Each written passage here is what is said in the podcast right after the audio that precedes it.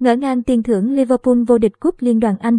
Liverpool nâng cao danh hiệu League Cup sau khi đánh bại Chelsea trong loạt sút luân lưu với khoản thưởng cho thầy trò Jurgen Klopp gây ngỡ ngàng. Trận chung kết cúp Liên đoàn Anh League Cup giữa Chelsea và Liverpool tại Wembley đêm Chủ nhật diễn ra căng thẳng nhưng không có bàn thắng sau 120 phút. Điều này buộc hai đội phải giải quyết thắng thua trên chấm 11 mét may rủi. Thủ thành Kepa được Thomas Tuchel tung vào sân ở phút 119 để bắt phạt đền, là người đền đá hỏng ở lượt sút thứ 11.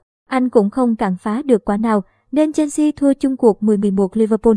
Đây là chiếc cúp liên đoàn Anh thứ 9 mà Liverpool giành được, nhiều hơn bất cứ đội nào.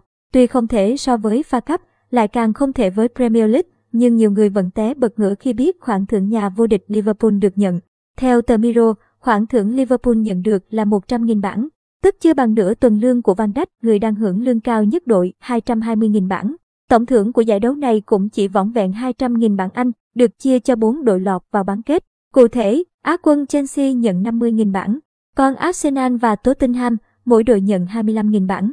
Còn số ít ỏi trên kém xa pha cấp khi đội chiến thắng nhận tối thiểu là 3,4 triệu bảng.